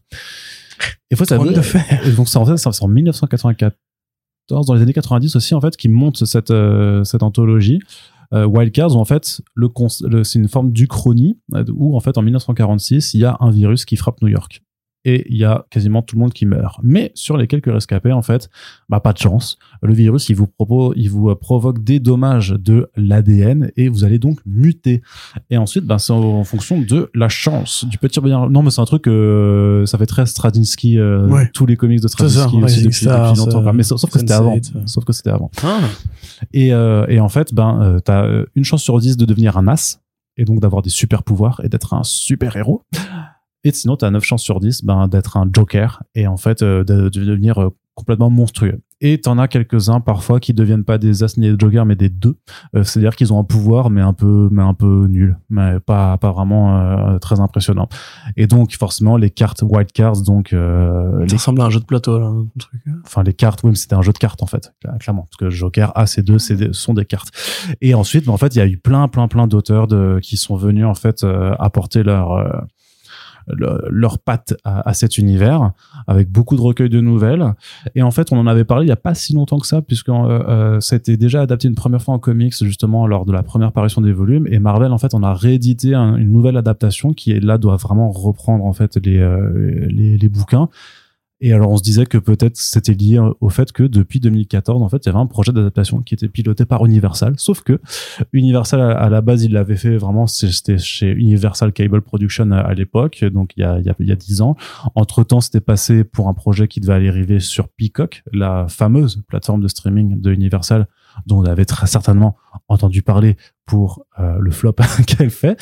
Et donc ben euh, attendu que Warner et euh, Disney euh, et Netflix euh, coupent les budgets pour euh, leur propre plateforme alors que ce sont des monstres de l'industrie. On n'est pas forcément étonné qu'un projet qui euh, mis 10 ans à ne pas voir le jour soit finalement abandonné par pas voir le jour. J'adore. C'est pas mal. Hein et euh, tu vois, parfois je fais des belles tournures de phrases. Oui. Et qu'est-ce que je veux dire? Mais par contre, Martin a dit euh, on va essayer de le choper ailleurs, on va essayer de, de, de le mettre ailleurs. Ce à quoi quelqu'un lui a répondu mais t'aurais pas envie d'écrire la suite de Game of Thrones, gros flemmard de merde. À ce quoi il a bloqué. Ensuite, je ne sais pas pourquoi. Voilà, c'est il y a des gens comme vrai. ça qui prennent mal les, les critiques sur Internet. euh, c'est bizarre. Mais blague Enfin, c'est vrai que c'est un peu pénible quand même. euh. bah, j'ai regardé plus genre quand tu 15 ans- regardes Wiki, 15 ans qu'il ouais, ça, ça fait, ouais, euh. c'est ça. Mais je pense qu'il ne sortira jamais. Hein. Je pense qu'il ne Ça sortira. enfin, ça sert à quoi de... Ça, je veux bien faire un pari kebab là-dessus, c'est que il les sortira pas. Vraiment. Le tome 6 et le tome 7, ils ne verront pas le jour, je pense. Parce C'est que quoi, juste pour la beauté, parce qu'en plus on va jamais résoudre ce pari avant sa mort. euh, du coup, je veux bien prendre ce pari kebab, parce que je pense qu'en fait, Mais est-ce que tu penses qu'il va ne pas les sortir parce qu'il sera mort Ou pas? C'est ce que j'allais dire. Je pense quand la- il va mourir, ils vont ouvrir le manuscrit, ils vont voir qu'il y a 200 pages de fait, et ils vont engager une IA pour euh, copier son Ah, style. au secours. Non, et non, c'est sûr, C'est évident. Ils vont faire de l'algo pour lui, c'est comme pour Tezuka avec le manga euh, clone là. Ah oui, ça, ça va, ça va se, ça va se répandre, ça va se multiplier. Je te Non. l'annonce tout de suite. C'est encore une fois, je t'enverrai la vidéo Snyder Cut euh, sous IA là, c'est fait très peur. Mais euh, moi, je veux bien en tout cas qu'il euh, tenir ce pari parce que j'ai envie d'invoquer l'idée que c'est possible parce que j'ai vraiment renoncé à l'idée que ça sortira un jour. Et en pariant, du coup, je vais créer la réalité, comme dirait euh, Alan Moore. Et White Cards alors? Et Walk, euh, euh, absolument aucun avis là-dessus. Là, c'est c'est moi qui vais faire mon, mon Arnaud en l'occurrence. Je, je ne connais pas très bien l'œuvre de George Martin à part euh, le Trône de Fer. Euh, et très honnêtement, du peu que j'avais essayé de m'approcher de ces univers, il y en a un science-fiction aussi, c'est Night. Windhaven. Windhaven. Ouais. Voilà, ça pour le coup, euh, j'avais lu quelques pages, ça m'était tombé des mains. Donc euh, non, je m'en fous. Tu t'en fiches. Voilà. Très bien. Désolé, enfin je. Non, non, mais c'est pareil. À savoir que euh, le trône de fer n'est pas un spin-off de la barre de Voilà, fer. t'as reconnu l'accent que j'essayais de Oui, faire, c'est bien. bien sûr. euh, Mais non, mais voilà, tu vois, c'est précisément, moi, je serais le mec qui lui aurait tweeté ça, tu vois. Genre, déjà, fini ta putain de saga que t'attends depuis 30 balais de pouvoir la terminer. Euh, en plus, tu nous as dit qu'elle était différente de la série, donc maintenant on veut, on veut savoir. Tu vois, comme ça les gens auront pas une excuse légitime pour. euh, Mais c'est pour ça qu'il s'est mis, il s'est mis la pression, mais en même temps, vu que la fin elle était pourrie, euh, je pense que c'est bon. C'est Il pas peut. pourri, faut pas dire ça. C'était Le contestable, c'était Le contestable. dernier épisode, je dis pas en termes Dernier de. épisode, ouais. Dernier épisode, c'est compliqué. C'est compliqué. Oui, mais là, pour moi, la, la, la décision de qui devient le roi est plus grave, en fait, que la structure formelle de l'épisode, tu vois. C'est ça, que Mhm. moi, je veux vraiment sa putain de, de réponse. Euh, et effectivement, enfin, en plus, il est déjà quand même riche à en crever. Je sais pas s'il a vraiment besoin de continuer à taper des adaptations par-ci par-là. C'est pour ça qu'il va crever. Tout C'est simplement. horrible ce que vous faites, monsieur. mais donc voilà, non, voilà, j'avoue, Wildcards, euh... après, ça, le jeu a l'air intéressant, hein, ça, on pourrait peut-être, euh, Le jeu? t'as pas dit que c'était un jeu de cartes? Mais non, non, je disais que les appellations de, de euh, des as, des jokers et de deux dans l'univers. Ah, c'est même pas un jeu de cartes? Non, c'est pas un jeu de cartes, mais ça, Donc C'est complètement con, ça en fait. renvoie au jeu de cartes. C'est pour ça que ça s'appelle Wild Cards, puisqu'en fait, les dénominations des, des personnes à pouvoir ou des monstres, en fait, renvoient à un jeu de cartes. Mais faites-en un jeu de cartes, dans ce cas-là, ça me paraît plus logique que d'en faire une série télé, enfin. Ah, mais peut-être que bah, je suis pas sûr que ce soit très intéressant. C'est parce que t'as t'as que trois types. Enfin, après, je sais pas, moi j'ai pas eu les bouquins, mais parce que j'imagine que ça va peut-être que ça se développe un petit peu plus dans, dans l'univers. Mais ad- admettons que t'as un jeu avec juste des as, des deux et des jokers. c'est un peu nul quand même. tu peux pas. un jet de dés. Ah, C'est- 30%. C'est quand tu fais une bataille comme ça, tu fais bon bah hop deux ah as ah joker eh bah, as aussi oui bah c'est bon. Ouais, c'est- vrai que c'est- effectivement, ça a pas l'air euh, fou. Pour- Bah, du coup, non, mais encore moins intéressé. si hein. tu fais un poker avec, c'est vraiment très nul quoi. tu peux pas. Ah, j'ai un as, t'as perdu. Ah, Ah oui, merde, c'est vrai qu'il a un as, bah, j'ai perdu. J'en ai 12. Allez, Corentin, on a continué avec le- la partie télé. Ça, c'est une plutôt bonne nouvelle, je trouve. Euh, C'est une autre adaptation euh, de bande dessinée française, Cocorico, euh, qui est en cours de tournage. Donc là, c'est même pas une mise en développement. C'est là, par contre, pareil, un projet qui a mis 10 ans à ne pas voir le jour, mais pour finalement le faire quand même, c'est Les Sentinelles. Donc une adaptation de bande dessinée qui est publiée chez Delcourt entre 2009 et 2014 qui est écrite par Xavier Dorisson et illustrée par Enrique Breccia, euh, qui nous parle en fait de la Première Guerre mondiale en France Mhm. et comment l'armée française a tenté depuis de très nombreuses années en fait de développer des euh, formes de super soldats euh, façon Captain America mais bien avant l'heure. Et sauf qu'ils avaient un problème. Euh, c'est qu'ils avaient un, un manque technologique, c'est-à-dire que leurs soldats un petit peu augmentés, donc notamment par des, des armures robotiques, euh, finissaient toujours à court d'énergie. Pourquoi? Parce qu'il n'y avait pas de, il y avait pas de batterie au lithium à l'époque. Et euh, du coup, pour alimenter ces, ces grosses structures mécaniques, ça devient, ça devient compliqué. Donc la scène d'ouverture est vraiment frappante dans le sens qu'ils envoient un super soldat qui fait un peu des, euh, des, des ravages dans une guerre qui se passe, il me semble, dans un territoire nord, nord-africain. Sauf que il, arrive en panne, donc le soldat euh, tombe dans, un, dans, dans une tranchée. Et en fait, euh, tout ce que tout ce qu'ils peuvent faire, c'est euh, envoyer un autre soldat lui filer des grenades pour que quand l'ennemi arrive, en fait, bah, il les dégoupille, se suicide en Mm. fait et face à un maximum de pertes. Taille faire. Voilà, taille fer. C'est le projet taille fer. Et donc, qu'est-ce qui se passe? Mais en fait, il y a Gabriel Ferraud, qui est un inventeur, qui, euh, en s'aidant des travaux de Pierre et Marie Curie, donc là, on se replace vraiment dans le contexte historique, développe une pile au radium qui euh, permettrait de résoudre en fait ce problème d'énergie auquel l'armée française fait face. Sauf que quand l'armée, elle décide d'aller le voir, bah, Gabriel, qui a un idéal, bien entendu, en tant qu'inventeur pacifiste, euh, dit il refuse de vendre sa, sa création et de donner les plans. Il va même jusqu'à en fait euh, les brûler puisque l'armée lui met un peu euh, la pression. Et euh, par, ailleurs, donc il garde juste son prototype et ensuite, ben, euh, vu que c'est la Première Guerre mondiale, ben il part, euh, il est enrôlé et il part sur le champ de bataille. Là, c'est la Première Guerre mondiale dans tout ce qu'elle a de cruel et de réel en fait, parce qu'il y a vraiment un angle un peu réaliste là-dessus qui est pris par euh, Dorisson et Breccia, c'est de montrer que c'était une énorme boucherie tout simplement. Et donc, euh, ben, première fois qu'il va au front, euh, le, bra- le brave Gabriel euh, ben, euh, perd tous ses membres après l'explosion d'un obus. Et bah là, l'armée, elle vient le voir, elle fait bon ben, on peut te sauver la mise en te mettant justement nos nouveaux bras robotiques qu'on vient de développer. Sauf que ben, si tu veux que ça marche, il nous faut taper le radium. Et c'est comme ça qu'en fait, il devient un peu, malgré lui, le nouveau Taillefer. Euh, on, on le convainc notamment en lui disant euh, c'est pour éviter justement que d'autres horreurs se, euh, se arrivent comme ce qui t'est arrivé à toi. Euh, et donc, il, et ensuite, bah, il y a d'autres super soldats qui vont être. Pas tout non plus. euh, les gens ont le droit de découvrir. Hein. Ouais, mais c'est, le pitch du départ. Ouais, ouais. Voilà. C'est super bien. Euh, il faut il faut lire hein, les, les Sentinelles parce que je serais intéressé qu'on invite Nono et Coco de euh, Première Impression pour nous en parler d'ailleurs à l'occasion. Ouais. Euh, encore une fois, c'est une post générique, voilà. Euh, parce que voilà, moi c'est vraiment une BD euh, qui a cette espèce de style justement euh, ultra français et à la fois aussi un peu ultra britannique parce qu'il y a quand même un, un style dans les designs qui me fait penser moi à du Kevin O'Neill par exemple. Oui, dans la guerre Euh, de. Le truc qui est édité chez Delirium aussi, c'est la guerre de Charlie. Ouais, la guerre Ouais, de Charlie. ouais. Charlie's War, ouais. Ouais. Enfin, je sais pas comment c'est traduit en français, mais c'est Oui, Charlie's. War avec euh, EY si ça vous Oui, intéresse, c'est la- je crois bien. Et des couleurs qui font pareil très, euh, bah, très Bilal en plus, hein, mais Bilal bonne époque avec Christin. Euh, c'est vraiment de la super BD, c'est effectivement assez glaçant, assez, euh, assez violent, euh, c'est franchement, il faut, faut lire ça, quoi. Limite, je trouve ça, du coup, un peu dommage que ce soit pas fait en série animée. Euh, parce que moi, c'est vraiment le style graphique qui m'avait attiré là-dessus au départ. Si vous aimez l'esthétique, justement, on va dire steampunk, euh, c'est un peu par là qu'il faut aller aussi. Ouais, aussi, ouais. Si vous aimez pareil la la ligue euh, Paria, c'est ça aussi l'espèce de ligue Ouais. française. Voilà, c'est vraiment ce genre de projet qui font grave plaisir. Euh, la brigade chimérique aussi, c'est quand même assez proche la brigade Bien chimérique dans l'imaginaire. Euh, donc ouais, franchement, un bon projet, un beau projet. Euh, je sais pas comment la prod française va articuler ça. Euh, Il y, a- il y a des noms qui sont intéressants parce que euh, à l'écriture, euh, t'as euh, pardon, t'as Thierry Poirot qui euh, non, pardon, t'as Guillaume Le Mans qui a fait un film de genre, qui a notamment fait euh, La nuit a dévoré le monde, qui était un film de genre qui était super intéressant, je trouve, qui se passait sur Paris. Euh, en mode fin fin du monde.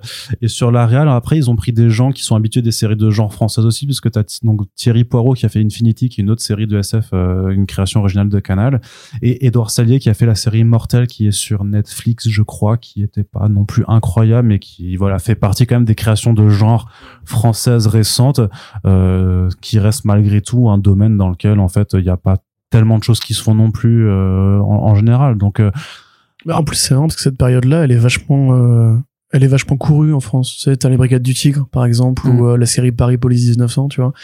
Même, bah ça euh, c'est avant c'est avant quand même bah, c'est un peu avant, mais c'est le début du siècle, quoi, Mm. on va dire. C'est un peu cet imaginaire entre euh, le Paris vraiment des tout débuts et la belle époque, euh, où tu vas avoir un petit peu justement ce côté reconstitution qui a été même pas mal fait au cinéma. Je veux dire, euh, Vidocq, c'est encore un tout petit peu avant. Mais tu vois, c'est un truc qui a obsédé la... Et on, on est assez fiers de cette période-là. Pareil, la Première Guerre mondiale, c'est un truc qui a quand même donné lieu à beaucoup, beaucoup de films euh, français et pas que. En vrai, je pense que c'est je sais pas si l'angle pas déconnant. Enfin, tu vois. Non, non, mais c'est cool, mais je sais pas si l'angle, euh, parfois quasi horrifique, en fait, de, de la BD sera tenu à 100% dans... En tout cas, le premier visuel est super cool à voir, parce que le Typher, il, t'as juste un visuel de Typher qui, moi, je trouve, euh, bah, de la gueule, euh, très sincèrement. Mais, euh, mais je sais pas si... euh, Ah, ça fait très euh, Hellboy par Del Toro, là, du coup. un petit peu, ouais. Et euh, ben j'attends de voir ce que ce que ça donnera, mais je sais pas s'ils garderont cette orientation. Mais après, le truc, qui est bien avec les séries Canal, c'est que généralement ils sont ils ont plus les coups des franches sur ce qui est violence euh, graphique, en tout cas sur Ouais, la bah, tonalité ouais. adulte. Donc j'ai pas trop peur que ça. c'est- l'heure de mamelle euh, chez euh, Canal. Bah cul moins quand même. Bah, moins maintenant. Ouais. Ouais. tu sais, à une époque, c'était, euh, regardez, on va faire Versailles, mais en plus, mais ils sont Oui oui, c'est vrai, mais c'est vrai que bah maintenant qu'il y a Bolloré, euh, peut-être que c'est euh, Oui, c'est vrai. c'est plus conservateur de, Oui, de, devenu à la c'est la violence, oui, mais l'égalipette, euh, jamais de la vie. moins bien quoi. Enfin bref, moi je suis juste chaud, je, je suis content que ça existe, sachant qu'en fait il y avait une- un projet qui dont on avait déjà parlé sur Comics Blog, mais alors quand je dis on, c'était vraiment la toute précédente équipe parce que la news datait de 2013 je crois. Euh, donc euh, à l'époque c'était Alexandre Aja qui devait en plus être producteur Oh. sur le projet. Ouais. Ça aurait été bien, ça. Et donc mais voilà, tout parfois il y a des choses qui qui arrivent à point à qui c'est attendre. Un truc qui serait bien à faire aussi, ce serait dessous. Dans le même style. La BD de Bone. Tu sais. Chez Comics Initiative. Pardon? Tu m'as pas du tout écouté. Il a rien écouté ce que j'ai dit. C'est incroyable. C'est- c'est- son regard s'est perdu dans le lointain. C'est pas grave. Enchaînons, c'était pas super intéressant. Alors, euh, on va continuer. on va continuer. Non, non, mais je viens d'avoir un message. là. Je viens d'avoir un message relou, euh, donc euh, c'est pour ça. Ok, d'accord. Mais c'est pas grave. Euh, cinéma. Alors Du oui, on était où, hein cinéma. Alors, hein Du côté Chicha. de la grève, des- donc euh, la grève des scénaristes a de multiples impacts pour Marvel Studios. Donc, euh, toi, tu es pas forcément d'accord. Euh, mais disons qu'il y a quand même le film Blade qui a remis sa pré-production en pause jusqu'à on ne sait pas quand. Il y a le tournage de Wonder Man qui était touché. Il y a la le tournage de Daredevil aussi. On pensait que c'était qu'une seule journée, mais alors on enregistre le podcast. Au final, ça a été euh, stoppé complètement. A priori, ça reprend peut-être la semaine prochaine, mais en fait, ils savent pas réellement quand ils vont reprendre parce que bah, les gens qui manifestent avec les euh, les piquets et tout ça euh, sont sont très déter. Donc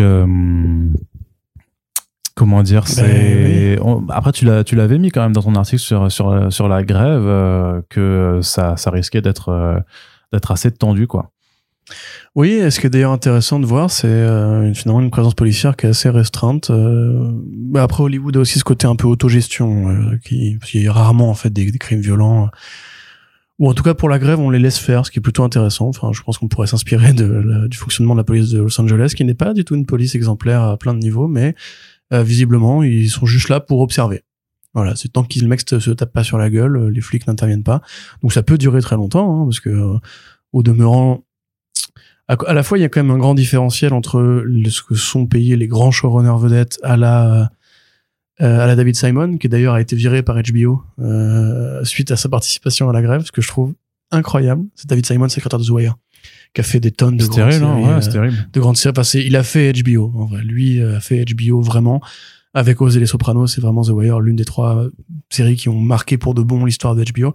Et le mec, au bout de 25 ans de contrat avec eux, il leur a fait 5, 6, 7 séries, et c'est leur créateur vedette à eux, euh, ils disent non, bah en fait, j'ai reçu un mail ce matin de HBO qui m'a dit, euh, bah t'es plus en contrat avec nous.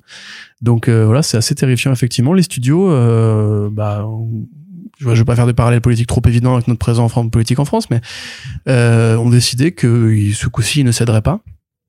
Et je pense qu'ils ont entre, entre guillemets d'un point de vue purement cynique et capitaliste raison dans le sens où euh, on est en train de, de créer un monde où les salariés ne sont plus né- nécessaires pour la création d'histoires. Donc, je pense que c'est un peu ça le, le bras de fer, tu vois. C'est que s'ils cèdent sur les, les IA, ce sera affiché sur papier et qu'ensuite, bah, tu pourras plus revenir en arrière. Et donc, bah, euh, eux qui espèrent bien que ce sera la nouvelle révolution qui leur fera économiser des, milliards euh, chaque année, bah voilà, à mon avis, ça va être ça le vrai gros pari.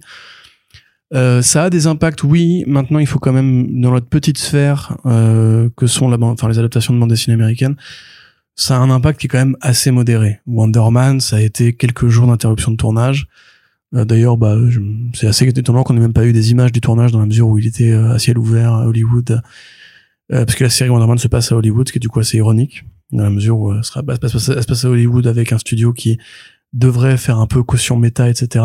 Euh, et ben du coup, elle est rattrapée par la réalité d'Hollywood. c'est assez marrant.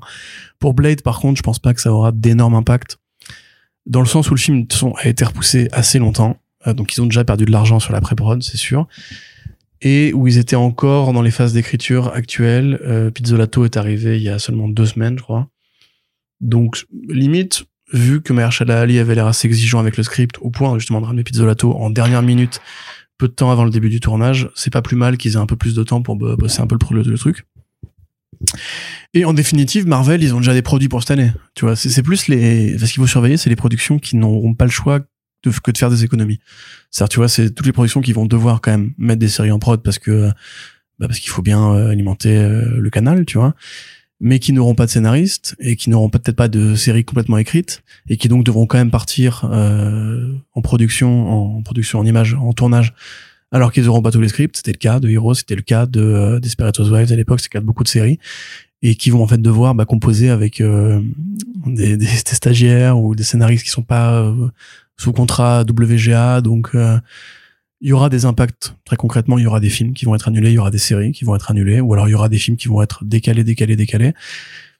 Pour Marvel actuellement ça va tu vois c'est pas encore le truc qui va le, plus prendre la flotte. Moi je m'inquiète par exemple pour AMC tu vois AMC c'est une chaîne qui était déjà en train de battre de l'aile euh, qui se reposait beaucoup sur les productions Walking Dead et euh, les quelques spin-offs enfin les quelques résurrections euh, occasionnelles de la série la franchise euh, Better Call Saul. Là parce que les chaînes vont perdre de l'argent hein, par contre c'est quand tu retardes des productions il faut que, bah, bon, pour les gens qui comprennent pas comment ça marche. Quand tu veux tourner euh, un film ou une série, tu réserves un plateau de tournage, ou alors tu fais du, location scouting, c'est-à-dire que tu vas trou- trouver des vrais endroits et tu demandes les autorisations pour tourner de temps à temps. Quand le tournage il est décalé, il faut que tu prolonges ton ta location, il faut que tu prolonges les autorisations et tu as un personnel que tu as engagé de telle date à telle date. Et donc, bah, si jamais tu prends du retard, il faut prolonger le contrat de ton personnel, de, tes équipes de, de production. C'est pour ça quand on dit qu'un un retard ça coûte des millions de dollars, oui, ça coûte vraiment des millions de dollars parce que tu as tout ce, tous ces coûts en fait euh, incompressibles que tu dois prendre en considération. Et c'est pire pour les restas parce que les restas comme Mahershala Ali par exemple, ils tournent plusieurs trucs à l'année. Donc les studios, enfin les, les agents s'arrangent avec les studios pour que de tel mois à tel mois ils fassent ça, voire même on fait des, des clauses euh, particulières pour qu'ils puissent abandonner le tournage pour aller faire la promo de tel contenu, comme c'est le cas par exemple avec Gunn qui actuellement va faire, la tournée des, des popotes pour les journalistes. Bon lui c'est un président de studio donc euh, il se paye lui-même entre guillemets. Mais voilà c'est Mahershala Ali par exemple, je pense pas que si c'est trop décalé, c'est là qu'il y a un risque. Euh, il a pas un autre projet euh, prévu. Euh, faut voir si son contrat du coup l'oblige à faire ce projet-là avant un autre. Donc c'est c'est tout au cas par cas. Donc là effectivement, pour les petites boîtes qui vont euh, être prises dans la grève, et qui sont elles-mêmes victimes en fait de la crevardise des studios parce que c'est les studios, les gros studios, la, la guilde des producteurs qui est donc tenue quand même par les grosses boîtes, les les cinq, ils sont cinq ou quatre, je sais plus actuellement du coup, les cinq plus gros studios américains qui euh, bah, vont mettre des milliers de gens dans la merde parce que des milliers de gens vont être tributaires du fait que les tournages vont être rapportés. Et c'est pareil pour les petites mains, euh, les équipes de tournage qui elles bah, dépendent justement de des productions du mois au mois et qui là bah s'il y a plus de production vont pas pouvoir payer leur loyer donc en fait c'est vraiment un gros système euh, qui est mis à mis à l'arrêt et il faudra voir effectivement. Alors Disney a les moyens, les même largement les moyens euh, d'assumer les pertes. Quand Disney ils vous disent ouais l'action elle a baissé, il va falloir qu'on dégraisse, qu'on vire 7000 personnes, puis 5000 personnes, et puis qu'on réduise la voilure par rapport à Disney+. C'est pas parce qu'ils ont pas les, pas parce qu'ils ont, ils ont plus les moyens de payer le loyer. Hein. C'est juste qu'en fait les actionnaires leur demandent de faire du chiffre. En vérité, si Disney il voulait euh, dire aux actionnaires, parce que si on va on va réduire vos bonus, on va réduire l'intéressement à l'action et on va réduire les salaires de tous les, les, les, lieutenants, les généraux et les présidents de studio, ils pourraient très bien le faire, mais ils le font pas parce que les grandes boîtes ne font pas ce genre de choses. Euh, ce qui veut pas dire qu'ils font pas des efforts, hein, évidemment, mais là, voilà, si, le film Blade est reporté de trois mois, euh, c'est pas ça qui va tuer l'empire Disney. Ça, y a pas de souci. euh, si s'ils veulent, ils peuvent juste vendre une propriété intellectuelle comme Predator à Netflix et ils se feront euh, 800 millions en un chèque, tu vois. Mm. Donc bref, euh, il faudra voir encore une fois. À mesure qu'on en parle, je pense que tout le monde réalise que c'est un peu plus compliqué que juste les scénaristes euh, veulent être payés plus cher, parce que c'est pas que ça, hein, évidemment. Ils veulent être payés plus cher, c'est normal, mais qu'il y a des vraies injustices qui se sont creusées et qui se sont aggravées pendant la période Covid, qui se sont aggravées à l'aune du streaming, euh, qui se sont aggravées à l'aune où des corporations comme Amazon euh, ou comme AT&T, euh, heureusement on s'est revenu chez Discovery, qui est un géant de la télé qui est plus raisonnable, on va dire. D'ailleurs, on le voit, hein, la gestion de, de, de son CFO, elle est quand même plus humaine que ce qu'avait fait AT&T, qui était dans l'accélérationnisme constant. Et bon, le marché du streaming actuellement, on paye les, le prix. Hein, c'est toutes les produits qui ont disparu, etc. C'est parce qu'il y avait des grosses dettes à rembourser. Euh, et à mesure justement ces conglomérats-là rachètent des ou, ou développent des plateformes culturelles et rachètent des studios, bah il faut à chaque fois penser avec une pyramide qui est beaucoup plus grosse et qui a des actionnaires de plus en plus euh, avares, enfin euh, cupides. Et donc bah, on en arrive à un point où justement les scénaristes sont obligés d'aller au bras de fer et en fait des tonnes de corps de métier. Enfin c'est même assez étonnant qu'il n'y ait pas plus de, syndicats qui se forment actuellement par rapport à tout ça. Tu vois, euh, encore une fois, on en parlait pour les, les mecs qui bossent dans les effets spéciaux. Il y a eu des tonnes de papiers hein, sur le sujet. Mais, mais, mais putain, de syndiquez-vous, en fait, parce que ça va s'aggraver de plus en plus. Et vous êtes aussi concerné par la montée des IA, encore une fois, pour créer de l'image virtuelle. Il n'y a pas de plus fa- facile qu'une IA. Euh, et dans le futur, ce sera encore.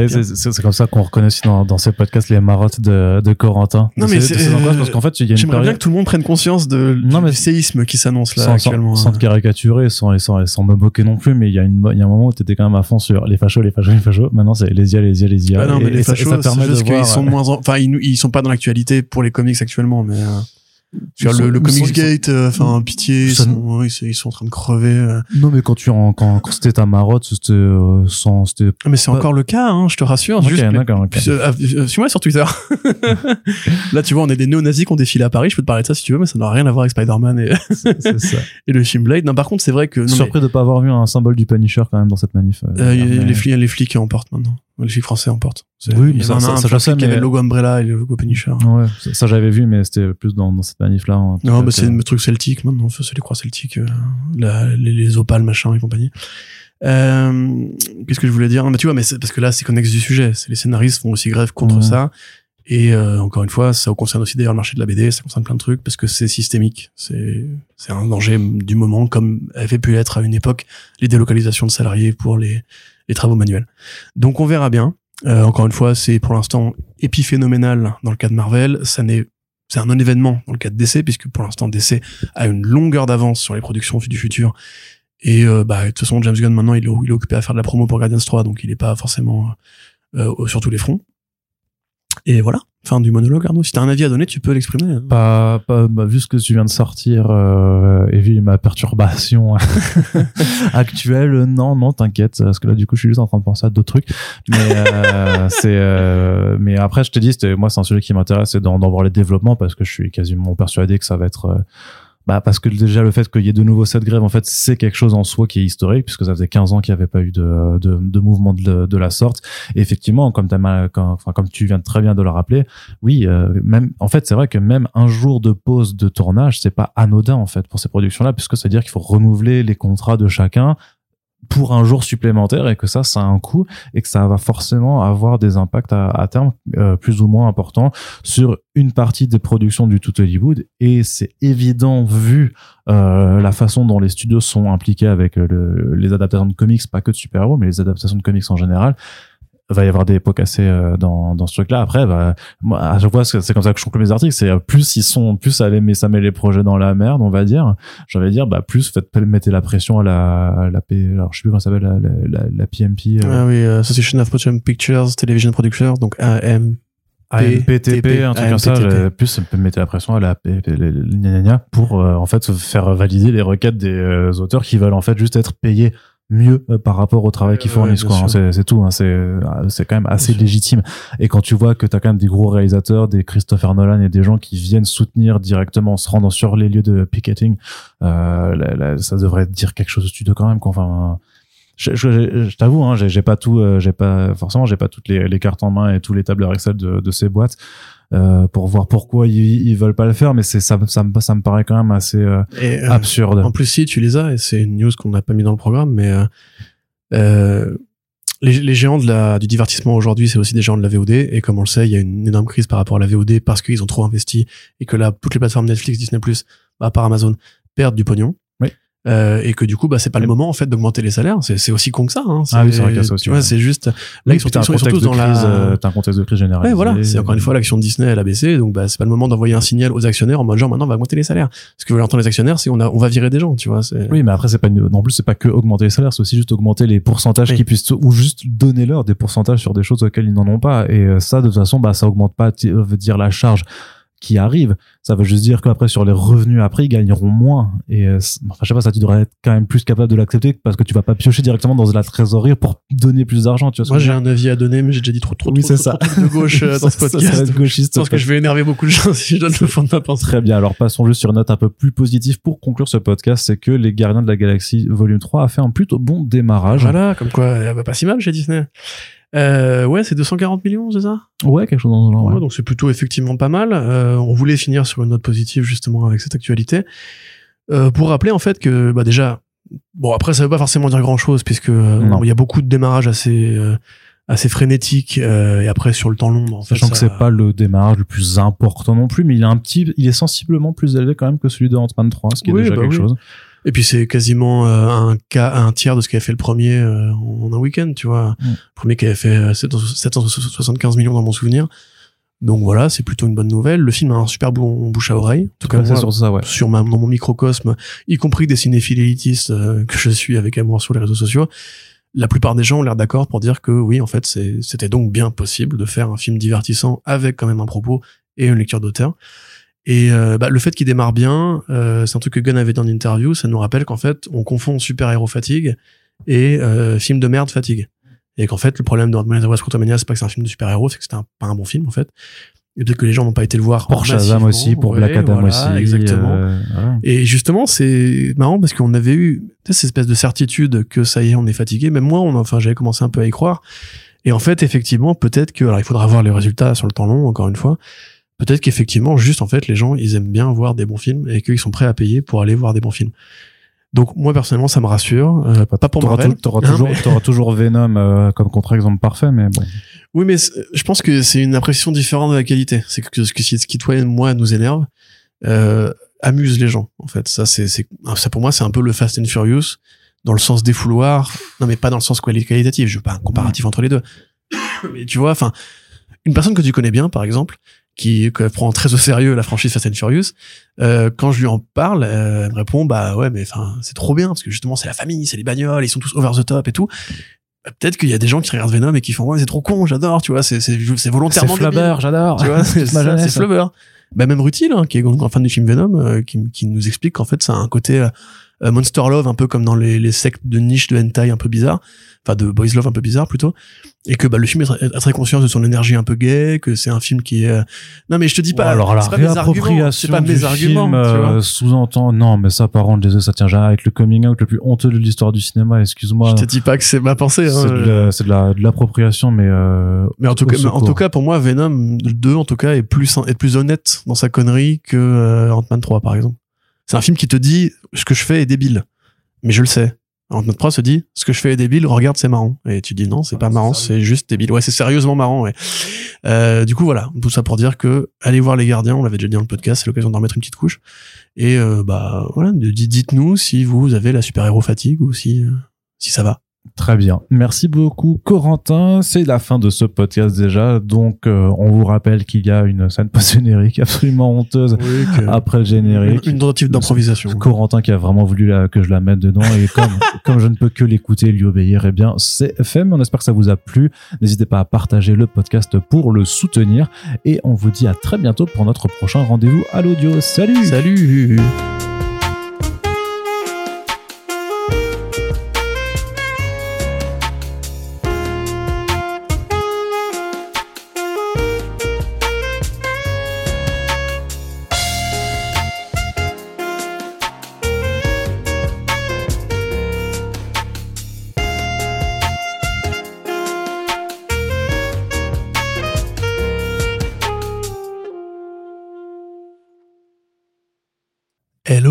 salut, c'est Coco et Nono. On fait des podcasts. Ça s'appelle Première Impression et c'est vachement bien. Alors Arnaud, Lucky Luke, Tintin, Astérix, bref, le franco-belge. Mais surtout, les Schtroumpfs par, Eh oui. euh, repris par Thébault. Ça, ça, ça a l'air pas mal. Oui, toujours. Et ça fait premier changement de style en fait pour les Schtroumpfs oui. euh, depuis depuis des années, des années qu'on attendait. C'est-à-dire que Bah de- oui, oui, bien bien sûr sur les schtroumpfblog.fr, nous ça fait quand même des années qu'on attend patiemment qu'il y ait une actualité de ce genre-là qui arrive. Et c'est maintenant. Euh, L'évolution graphique des gros nez, tu vois. c'est- on- on- enfin, on passe une génération. c'est ça, c'est-à-dire que bah, c'est-à-dire que mon père il est un peu déçu. hein. il a dit euh, c'est plus comme avant, Hey. c'est plus comme avant. Mais bon, il faut savoir vivre aussi D'ailleurs, dans avec la son temps. dernière émission Super Ami, ou Ami Super, euh, Mathieu Bonhomme nous révélait euh, en exclusivité le, titre du prochain Lucky Luke. Bon, je pense que Super Ami n'interviewerait pas des gens euh, de, du, du Mathieu Bonhomme. Ici, on est plutôt l'école Anki Bilal, euh, Jean Van Exactement. euh, voilà, ce, ce, ce genre d'illustres bande dess- dessinateurs de la bande dessinée franco-belge oui. euh, qu'on a envie de vénérer jusqu'à notre mort. Il y a Trondheim, mais il est un peu moderne. C'est vrai qu'il est un petit peu trop moderne quand même. Hein. Les Bon, lapins qui parlent, tout ça. Bon, voilà, c'est ça. Mais donc, vive Hergé, vive la bande dessinée. voilà.